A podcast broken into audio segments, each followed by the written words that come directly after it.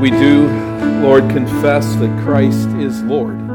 We praise you for the revelation that you have entrusted to us to point us to Christ, crucified and risen, and that we find as a church life in his name. We pray in behalf of those who know not Christ that you draw them to saving faith, even today, for we know that today is a day of salvation. We pray, Lord, for those of us who know you and walk with you in fellowship, may we be convicted of sin. May we continue to grow in our knowledge of your truth. Help us to put our Bibles together and to understand the revelation that you've left for us as a, a body of believers. And Lord, may we live out the truths that we here see. Only as you come and teach, Holy Spirit, can we learn what we need to learn here. We invite your presence. We pray that Christ would be magnified. We pray, Father, that you would work for the glory of your name among us now as we come to the Word of God and consider it. As we've sung these truths, help us now to see and hear from you in your Word, where we ground these truths and where we come to know you. Until we meet you face to face. We come in that spirit and pray that you would answer this cry of our heart. Through Christ we pray. Amen. Please be seated. God is never irrelevant. God always reigns sovereignly over every moment of history and every detail of our lives. For this reason, believers need never despair, no matter what takes place in our lives, and unbelievers need beware. I say beware because wherever God is dismissed as irrelevant, where his sovereignty is scoffed at, there he is certain to contend for the glory of his name. And when God contends for his glory, false gods get crushed. Imagine that you come upon a creepy man talking to two young children in a park, and you overhear him saying, breathing is irrelevant. People think breathing's necessary, but it's really not. Let me show you. Just put this shrink wrap over your head, and in five minutes I'll show you that breathing, you can actually live without breathing. Now, what are you going to do? You jump into action immediately, and you contend for the necessity of oxygen out of love for those children. And you do whatever you can to stop that creepy guy.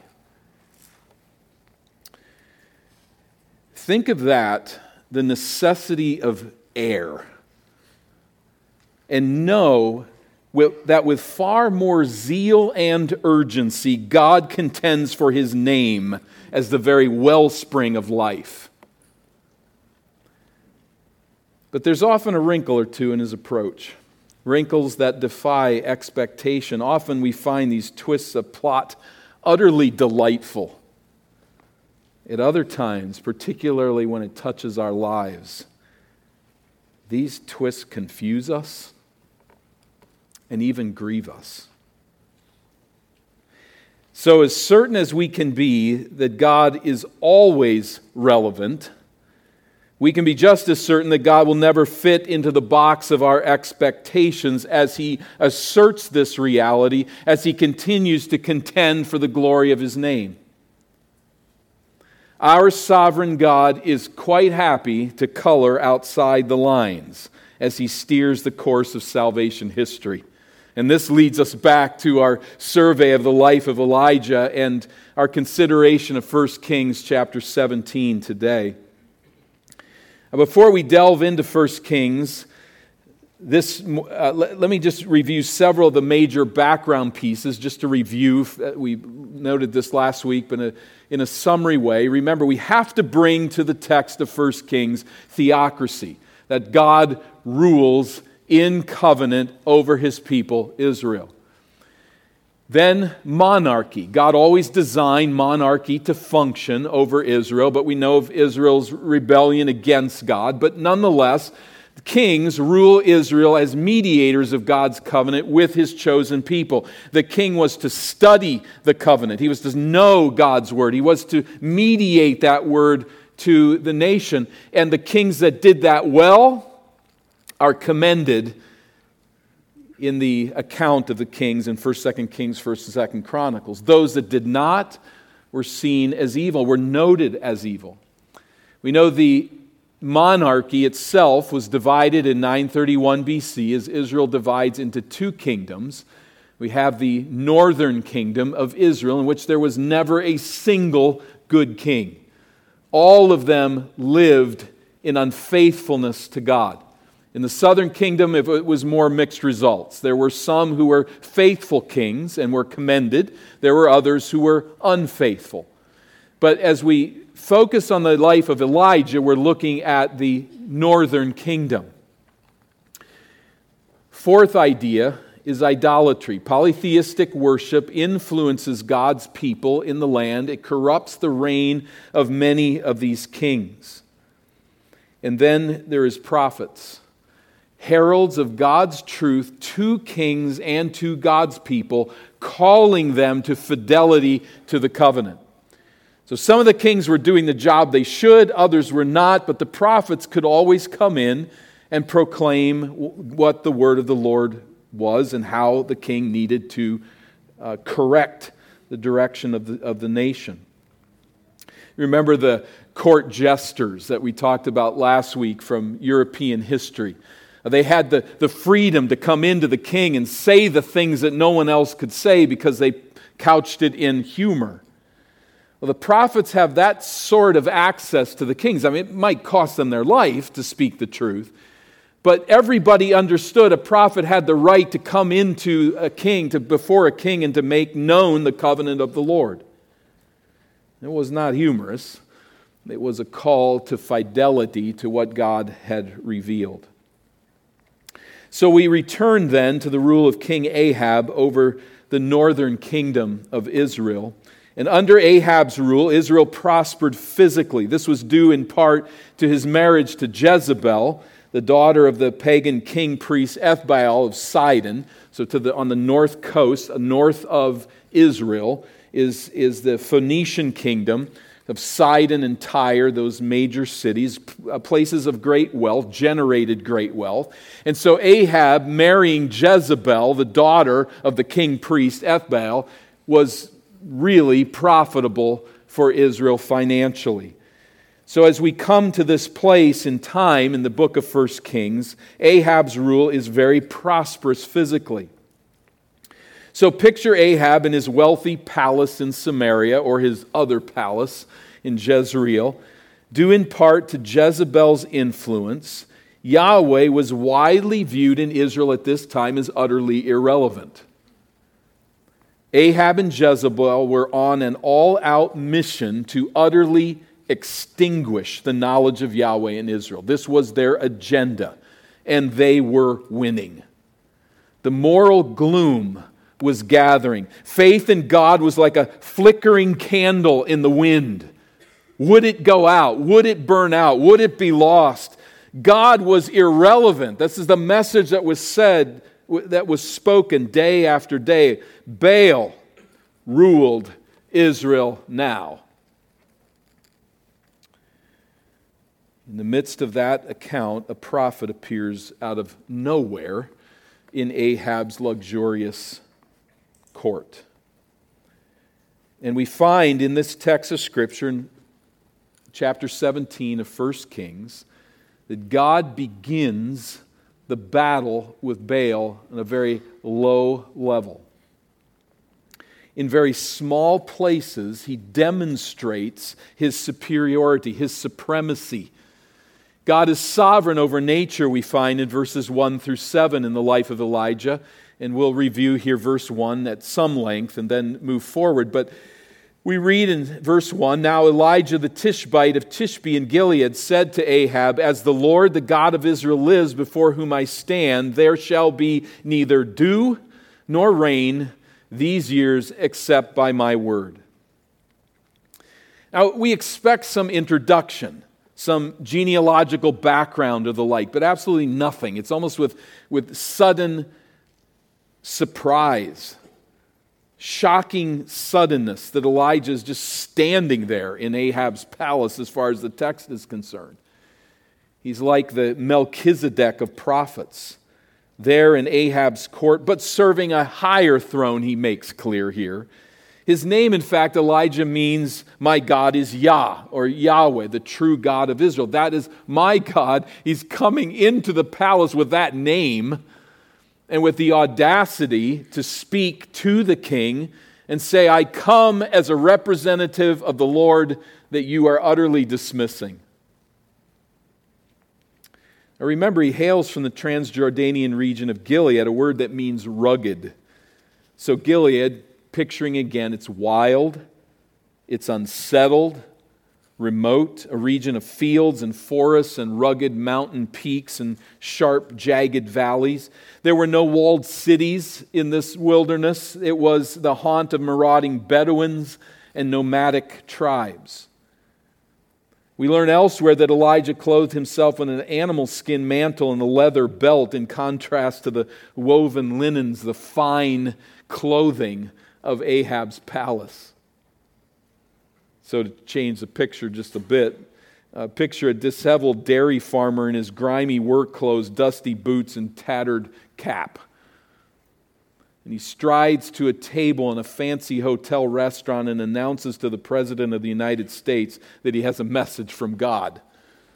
I'm sure in Ahab's court they looked around and said, who let this guy in?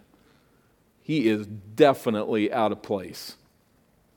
This uncultured prophet from the rugged ravines of Gilead, entering the opulent palace of King Ahab, announcing that God will extend a drought in Israel for three years. It's gone on for six months. Things are really bad. And the prophet says it's going to get a lot worse.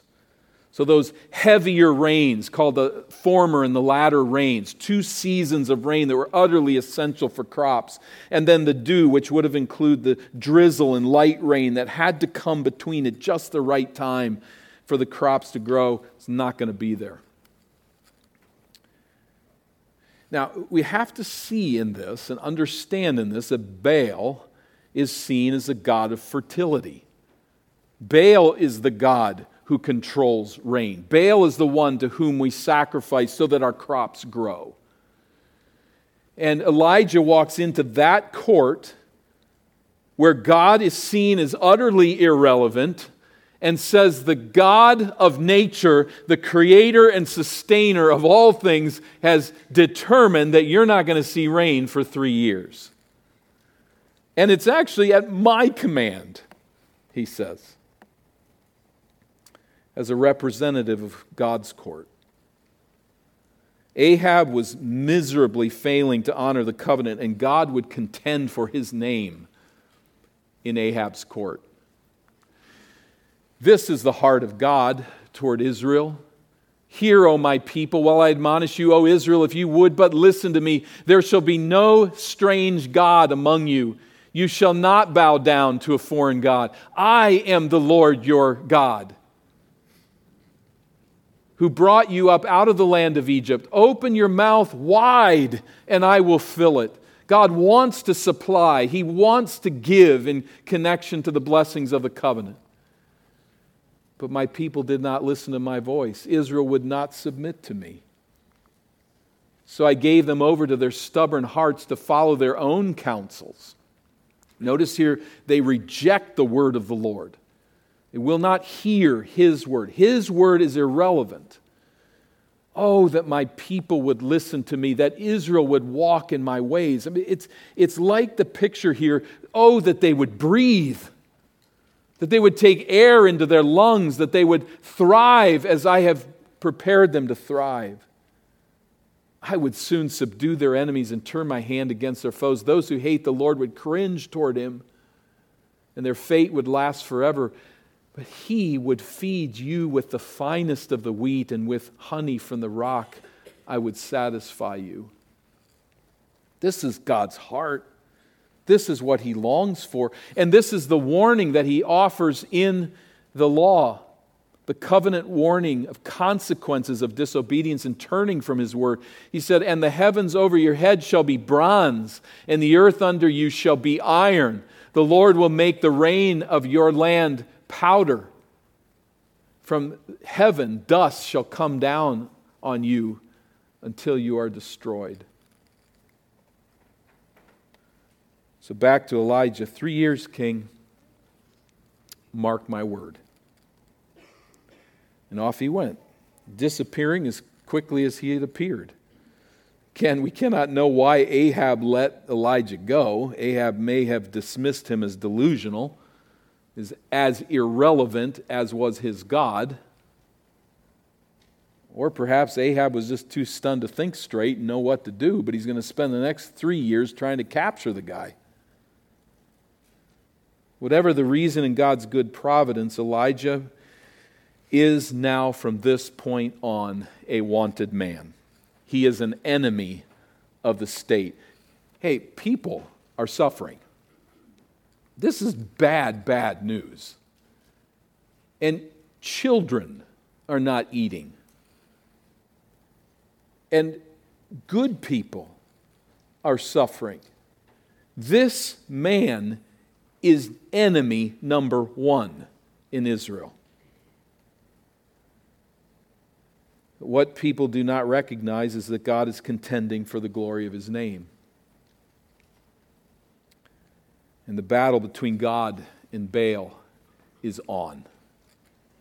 Here in this text, in subtle, small places. Verse two, the word of the Lord came to him, depart from here and turn eastward and hide yourself by the brook Cherith, which is east of the Jordan. So God directs Elijah back to the rugged, remote ter- territory from which he came. And I think the command has a twofold purpose. What's the first is most obvious here, hide yourself. He commands him to, to find a place where you hide. He's a wanted man. Ahab and Jezebel will grow increasingly desperate to kill him, and no one's going to find him here. Number two, I think, is more subtle, uh, more inferential, but that is judgment. God is withdrawing the prophet, thus withdrawing his word from Israel. The famine of food would be paralleled by a famine of God's word. The man who announces the word of the Lord, we can't find him. He's gone. If we wanted to hear the word of the Lord, we wouldn't know where to find him. Man does not live by bread alone, but by every word that proceeds from the mouth of God. So withholding food from Israel at this time of discipline was not nearly as significant as withholding the word of the Lord from her. She had closed her ears to the truth of God, and now she would hear none. Liberation from the word of God is not freedom, it's hell.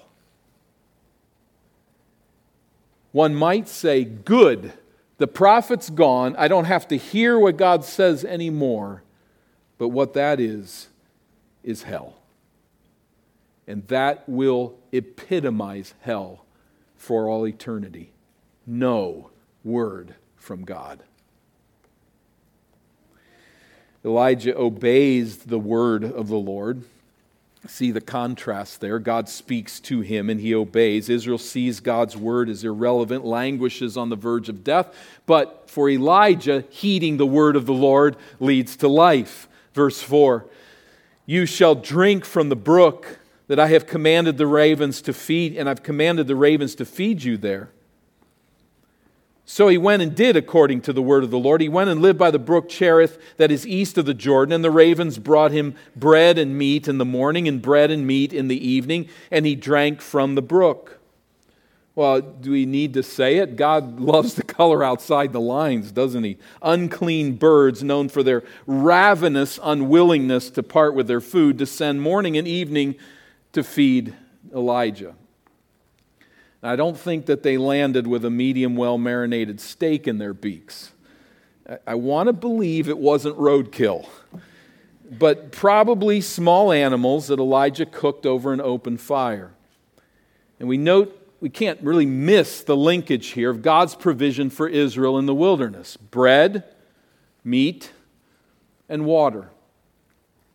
In a rugged area, God sustains his prophet in a unique way. And Elijah's really in great shape. I mean, he's relaxing here at this wonderful little campsite nestled along a babbling brook. You don't even have to work for your food. Everything's in beautiful position, right up until it's not. Verse seven, and after a while the brook dried up because there was no rain in the land. Day after rainless day, the brook grew quieter until it disappeared. God continued to prove his sovereign rule over nature and his sovereign rule over Baal, but Elijah was about to become the victim of friendly fire, as were all of God's people.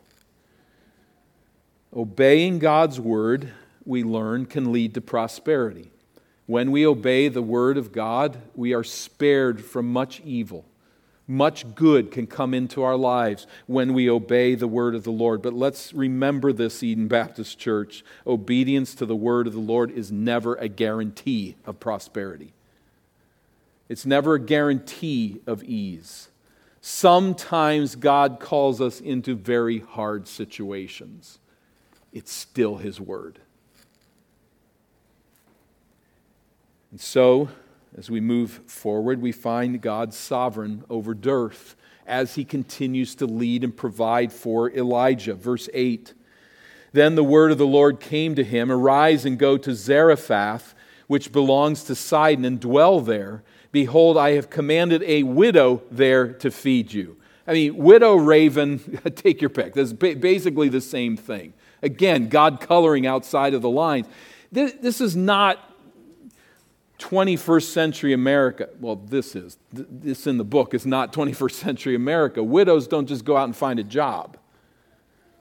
They were at the very bottom of the financial scale. They lived hand to mouth, and many of them spent their days very hungry. A widow will feed you there. And coloring outside the lines as we continue to think of it, Zarephath is the home, just the irony, it's the home of Jezebel. This is just a few miles from her, where her dad set up his priesthood. And so God does not sustain his prophet in Israel, but he relocates Elijah to Baal's turf. This is Baal land where he's sending Elijah.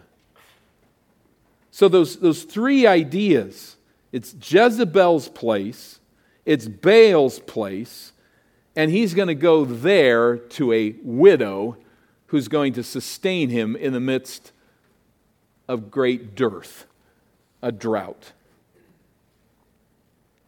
Verse ten, so he arose and went to Zarephath. What is he going to do? He's going to do what God tells him to do. It's a long walk, probably completed at nighttime to avoid detection.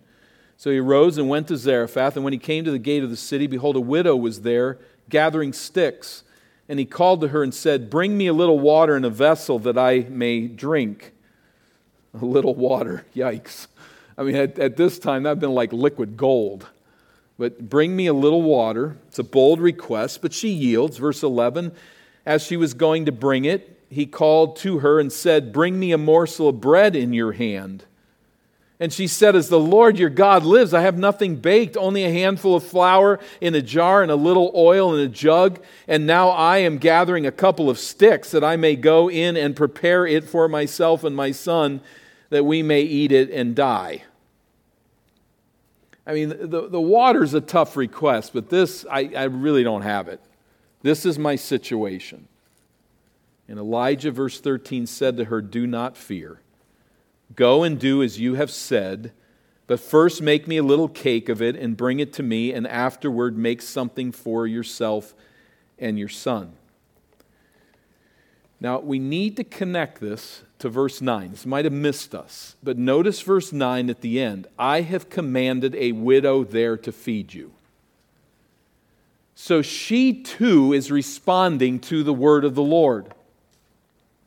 It's not a man just showing up all of a sudden saying, give me all of your things.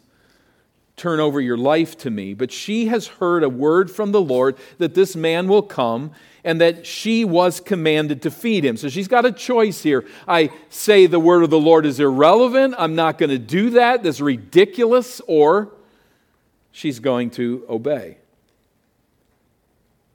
Elijah assures her along the way that all will be well. It's a call to faith, a call to trust this word from the Lord that she received. Verse nine, notice verse fourteen. For thus says the Lord, Elijah encouraging her, the God of Israel, the jar of flour shall not be spent and the jug of oil shall not be empty until the day that the Lord sends rain upon the earth.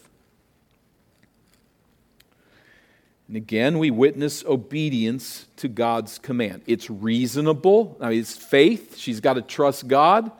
She's letting all of her food go. But she's heard a word from the Lord. It's a call to obedience. The prophet backs it up. Verse fourteen and then verse fifteen, she obeys. She went and did as Elijah said, and she and he and her household ate for many days. The jug of flour was not spent, neither did the jug of oil become empty, according to the word of the Lord that he spoke by Elijah. I believe that what this means is that every day a sufficient amount of flour and olive oil appeared. So it was a day-by-day miracle, the widow and Elijah believing God's promise, and day by day God proved faithful. There's a principle here. One commentator has caught it so well with this phrase. We need to understand this relationship with the God that we serve. He says so often to us, and indeed ultimately of our life, he says this, give me everything you have, and I'll give you everything you need. Give me everything you have, and I'll give you everything you need. Hold on to your life, Jesus put it. Squeeze it for all it's worth, and you'll lose it. But the call of God to his people is let go of your life, and you'll gain it. Give me your life, and you'll never be in need again. It takes faith to believe that. I don't believe this woman was a believer in God yet. And I say that because of verse nine. Back in verse nine, again, somewhat subtly. Um, I'm sorry, I have verse nine. Verse twelve is what I mean. Verse twelve. She says to Elijah, as the Lord your God lives. We don't want to make too much of the simple word your. But I, I think in this case, it's right to note that. The Lord, your God. We can also assume that Elijah taught her the truth about God as he lodged at her home for an extended period of time. And so I think she's coming to the Lord and to know him, become one of his people as a Gentile. Maybe not there yet, but wow, let's stop and think of her spot. I mean, we did that with Elijah. He was just really in wonderful shape in this little campground until his world fell apart with the brook. She's in wonderful shape too, is she not? What a blessing for her. This prophet comes, a man of God, teaching her about the true God, and she doesn't even have to work for food. It just is there every day. She has it really good. Right up until the moment that she doesn't. Where God then demonstrates that he is sovereign not only over dearth, but over death. Verse seventeen, after this, the son of the woman, the mistress of the house, became ill. And his illness was so severe that there was no breath left in him. It's a gentle way of saying her son died. We don't live without breath in us. And his death made utterly no sense. And so her grief is compounded by her stunned confusion. If God provided food to sustain her son's life, why snuff it out now? Imagine a, a, a young boy who falls desperately ill and is rushed to the hospital and he's in I C U for a month. and his life hovers on life uh, between life and death, and all sorts of efforts are made to spare his life, and finally he begins to recover. And after a month in the hospital, with great rejoicing, it's the day to go home, and the nurses and doctors line the hallway and cheer, and they give him balloons to take out, and he goes outside, and as he's walking with his mother toward the car in the parking lot, a car hits him and he dies. Imagine the grief in that situation. To lose a child, one of the deepest griefs human beings can ever know. But now it's compounded by the utter confusion. Why all this effort to spare the son and he dies? Just to take that story, it might give us just a, something of a sense of what's in this woman's heart.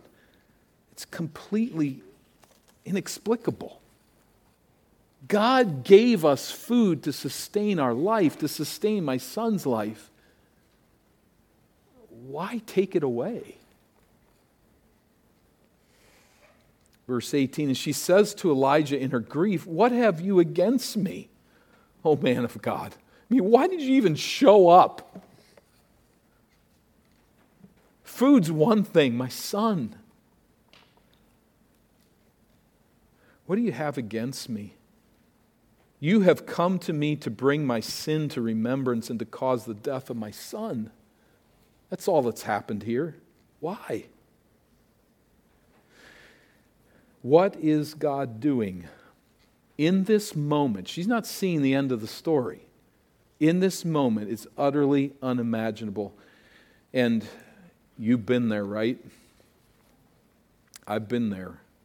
We come to this place at times in our lives. We know her dilemma. God pours out his blessing upon us. We rejoice. We see his hand so clearly. We rejoice to walk with God and see his blessing, and then something happens.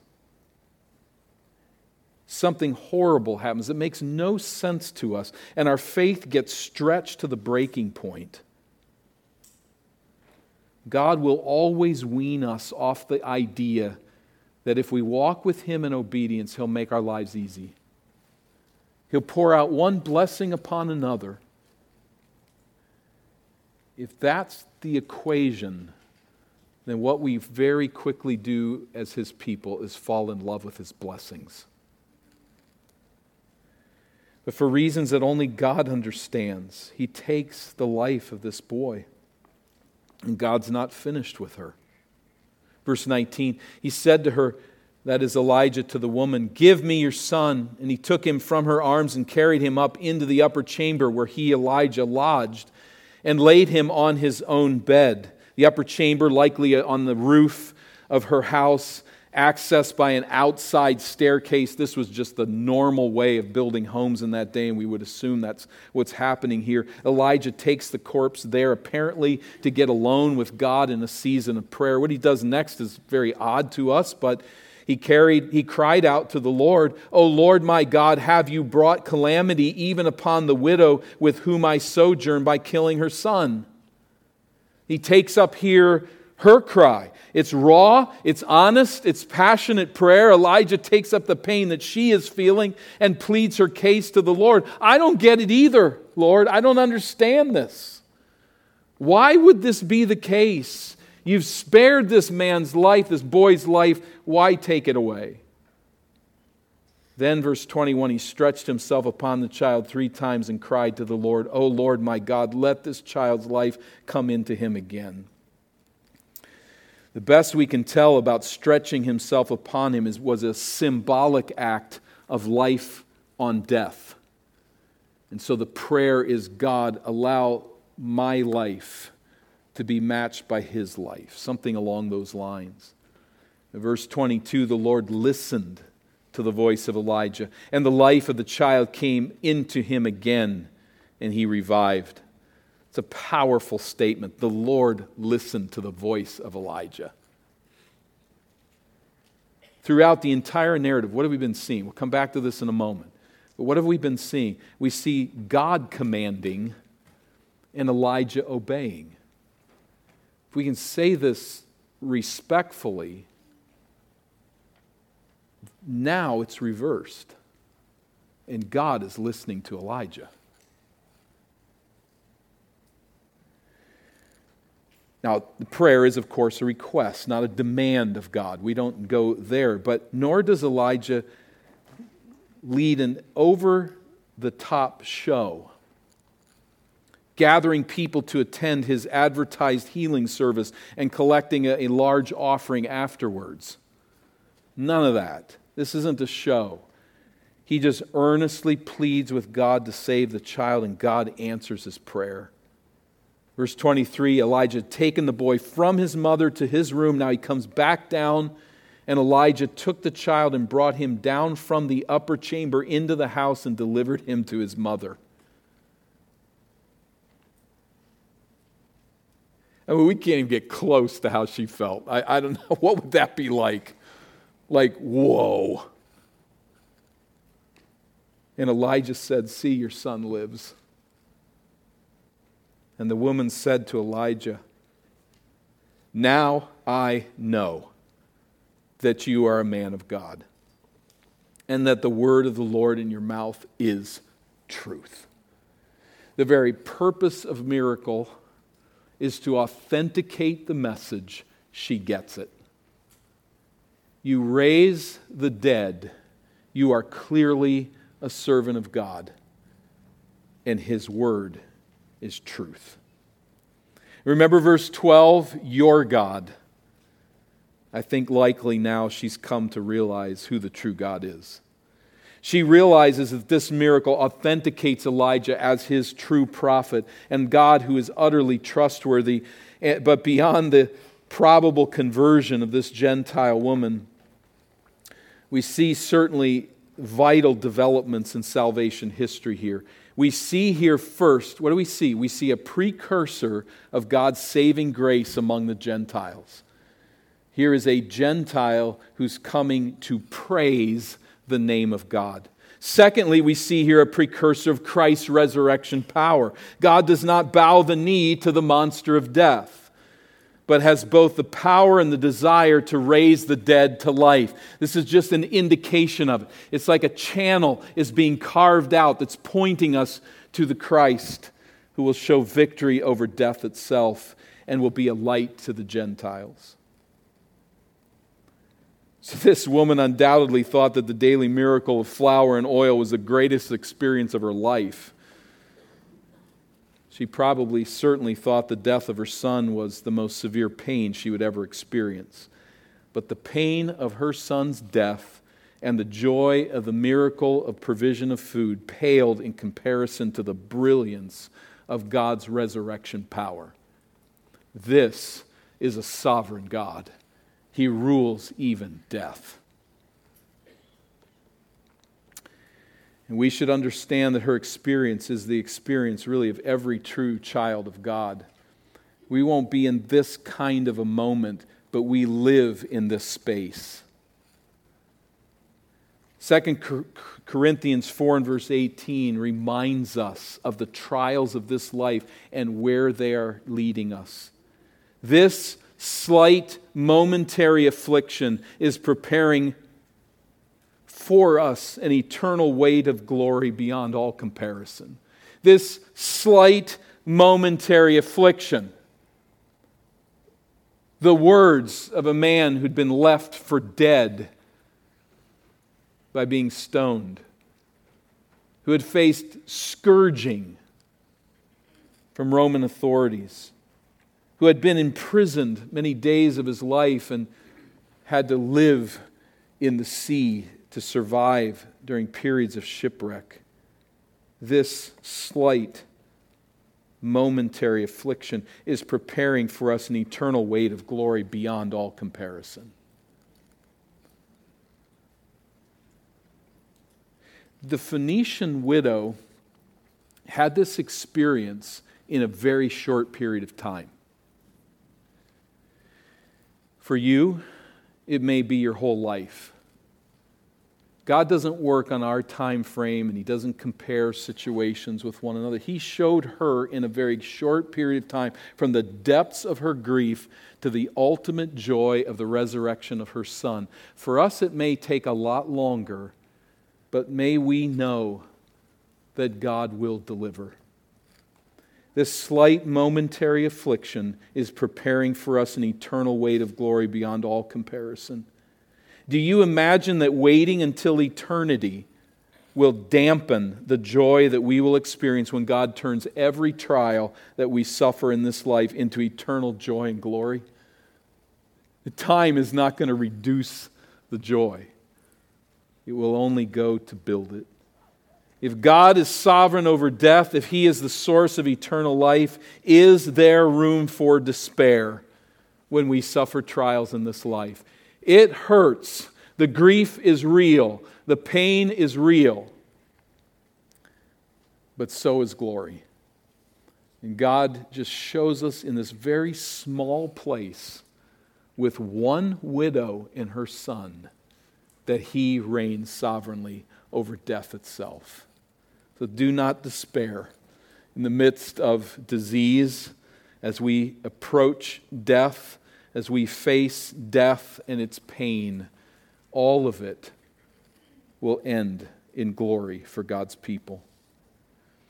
Now, stepping back just for a few moments from the entire narrative, looking at the larger picture and the importance of this narrative, notice first of all the emphasis on the word of the Lord. Certainly you've picked that up at this point, but let me draw attention to it. Verse two. Notice verse two. The word of the Lord. Verse five, the word of the Lord. Verse eight, the word of the Lord. Verse nine, I have commanded a widow, the word of the Lord. Verse fourteen, thus says the Lord, the God of Israel. Verse sixteen, the word of the Lord, spoken by Elijah. And the dramatic conclusion, verse twenty-four, now I know that you are a man of, of God and that the word of the Lord is in your mouth and it is truth. So what are we seeing? We're seeing the life-sustaining power of the word of God.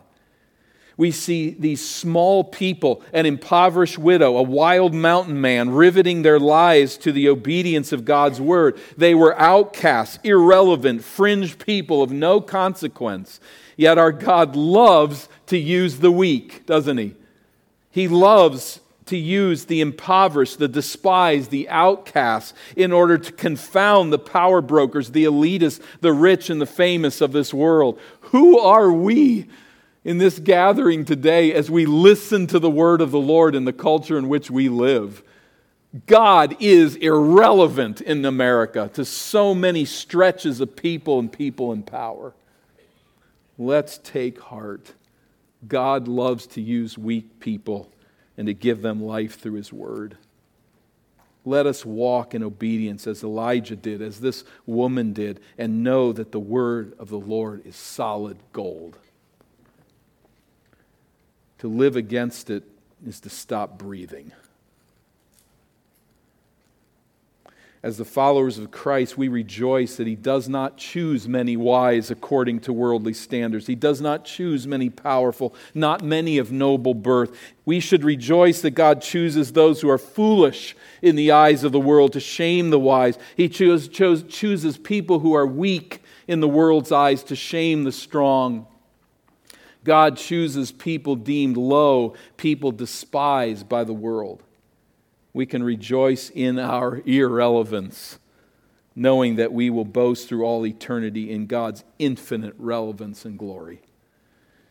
And what is one of the chief distinguishing characteristics of God's people then? It is obedience to His word as the words of life.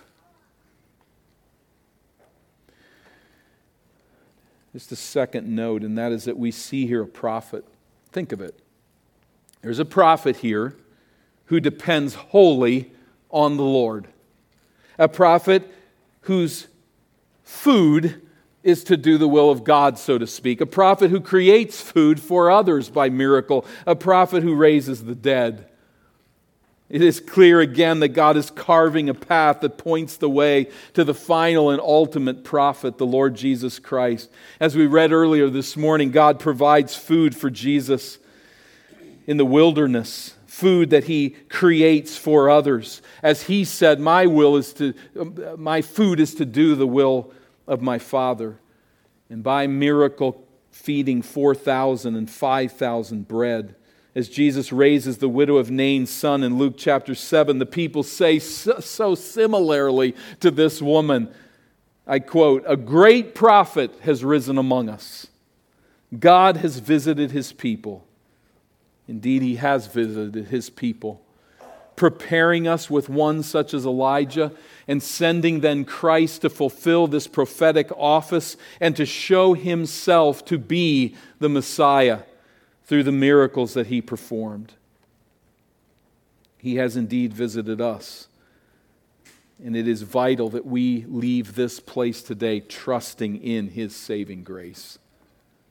We see in First Kings seventeen, if we could put it this way, that we serve a big God who does great things through small people in unexpected ways. This is the God we serve. Our task is to hold on for the ride and to trust Him at His word. For our God is trustworthy. His word is never irrelevant. Obeying His word is rather life. Dismissing His voice as irrelevant is a sure path to death.